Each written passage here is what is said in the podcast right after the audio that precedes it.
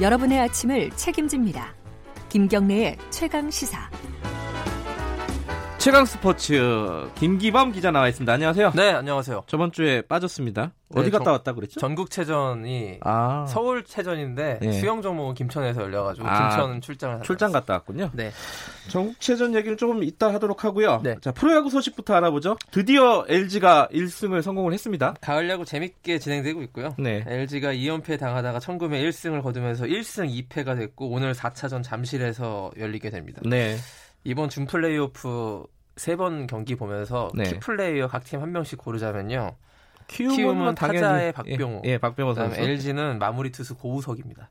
아 자, 그래요? 예, 음, 고우석 제가 본. 예예. 예, 예. 그러니까 승부를 열세를 쥐고 있는 두 선수인 것 같아요. 예, 박병호 네. 선수 첫 일차전에서 끝내기 홈런으로 이겼고 그렇죠. 그 이차전에서도 팔 회 사 대 일까지 뒤지던 상황을 투런 홈런으로 추격하면서. 역전의 발판을 마련했던 네. 선수가 박병호잖아요. 네. 그러니까 엘지 같은 경우에는 일, 이차전 이 구원 투수인 고우석 선수가 네.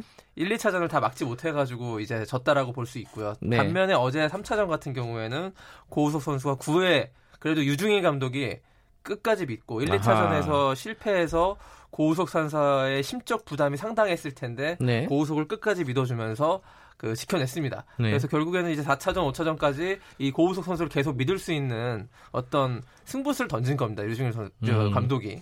그래서 자 박병호와 고우석의 활약에 따라서 이번 시리즈의 승패가 결판이 날 것이다라고 볼 수가 있고요.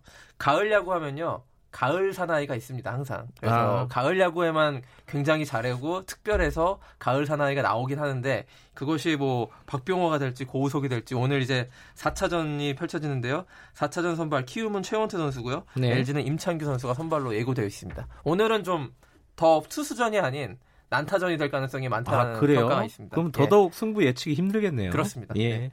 오늘 경기에 따라서 오차전이 있을지, 없, 있을지 없을지 결정이 되겠어요. 네. 프로농구가 개막을 했습니다. 이제 본격적인 겨울 스포츠가 시작이 된 네. 거죠. 예. 지난 주말에 개막했는데요. 예. 개막한 거 잘 모르시는 분들이 많을 거예요.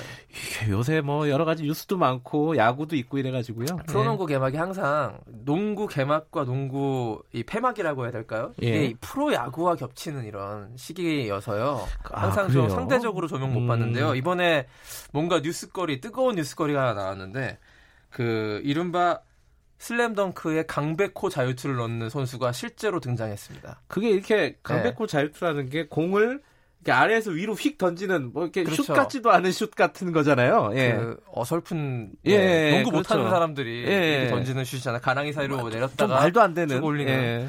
아 근데 이 선수가 원주 디비의 오누아쿠라는 선수가 있는데요. 외국인 예. 선수입니다. 그 실제로 이렇게 자유투를 하고요. 어제 오. 자유투를 여덟 개 얻었는데 놀랍게도 여섯 개를 이 자유투로 강백호 자유투로 성공시켰습니다. 원래 이렇게 던지는 사람인가 네. 보죠? 그래서 어. 이거 이렇게 던진다는 얘기를 지, 지난번에 개막전 때도 있었는데 그때는 자유투 기회를 못 얻었어요. 아, 그래요? 그 출전 시간이 네. 짧아가지고 이번에는 근데 그 여덟 개나 얻어가지고 여섯 개 성공했고 입소문 듣고 선수, 저 팬들이 다 이 자유투 할 때 다 사진 찍어 가더라고요. 예. 이게 왜 그렇게 던진대요? 자, 그 인터뷰 물어봤는데 예. 고등학교 시절에요. 이 선수가 자유투 성공률이 사십 퍼센트밖에 안 됐답니다. 아, 너무 낮아서. 정상적으로 던지는 예. 자유투가 너무 안 들어가서 고민 끝에 이 폼으로 바꿔봤는데 어, 굉장히 잘 넣었고요. 어제 오누아쿠 선수가 십팔 득점으로 하락하면서 이 디비가 인삼공사를 꺾고 음흠. 승리하는데 일조 했습니다. 그 근데 이 강백호 자유투가요. 예전에 엔비에이에서도 아, 있었어요? 한 선수가 아, 있습니다. 그, 네. 그 만화에만 나오는 예, 게 아니었군요. 그래서 슬램덩크라는 예. 만화가 음. 그 선수를 모델로 하고 이, 적용시킨 거거든요. 그렇군요. 그래서 이게 처음은 아니다. 실제로 이걸 사용한 선수가 있다라는 겁니다. 예. 백 회 전국체전 출장까지 네. 갔다 오셨는데 간단하게나마 정리 좀 해보죠. 그 예. 오늘 폐막입니다. 어제 엊그제 시작했나 싶었는데 오늘 폐막이고요. 예. 이 백 회 체전이라 서울에서 개최했거든요. 네. 네. 서울에서 개최해서 역시 화제를 좀 모으긴 했습니다만 역시나 좀 흥행 부족이라는 한계는 노출했고요. 네. 이 시기가 워낙에 야구, 축구, 농구, 프로스포츠가 기승을 부리는 음흠. 그런 시기와 겹치기 때문에 그런 어쩔 수 없는 한계가 이번에도 어, 드러났고요. 이제 수영의 박태환 선수가 이번에 삼관왕 차지했고 오늘 사관왕을 노리고 있는데요. 건재하다. 예. 네, 역대 수영 종목 서른아홉 번째 금메달을 노리고 있는데 엠브이피 유력한 후보입니다. 오늘 음. 결정이 되는데 기자단 투표에 의해서 엠브이피가 누가 될지 한번 또 관심 있게 지켜보시죠. 알겠습니다. 백 회 전국체전이 오늘 폐막이 되는군요. 오늘 네. 말씀 감사합니다. 고맙습니다. 스포츠 취재부 김기범 기자였고요.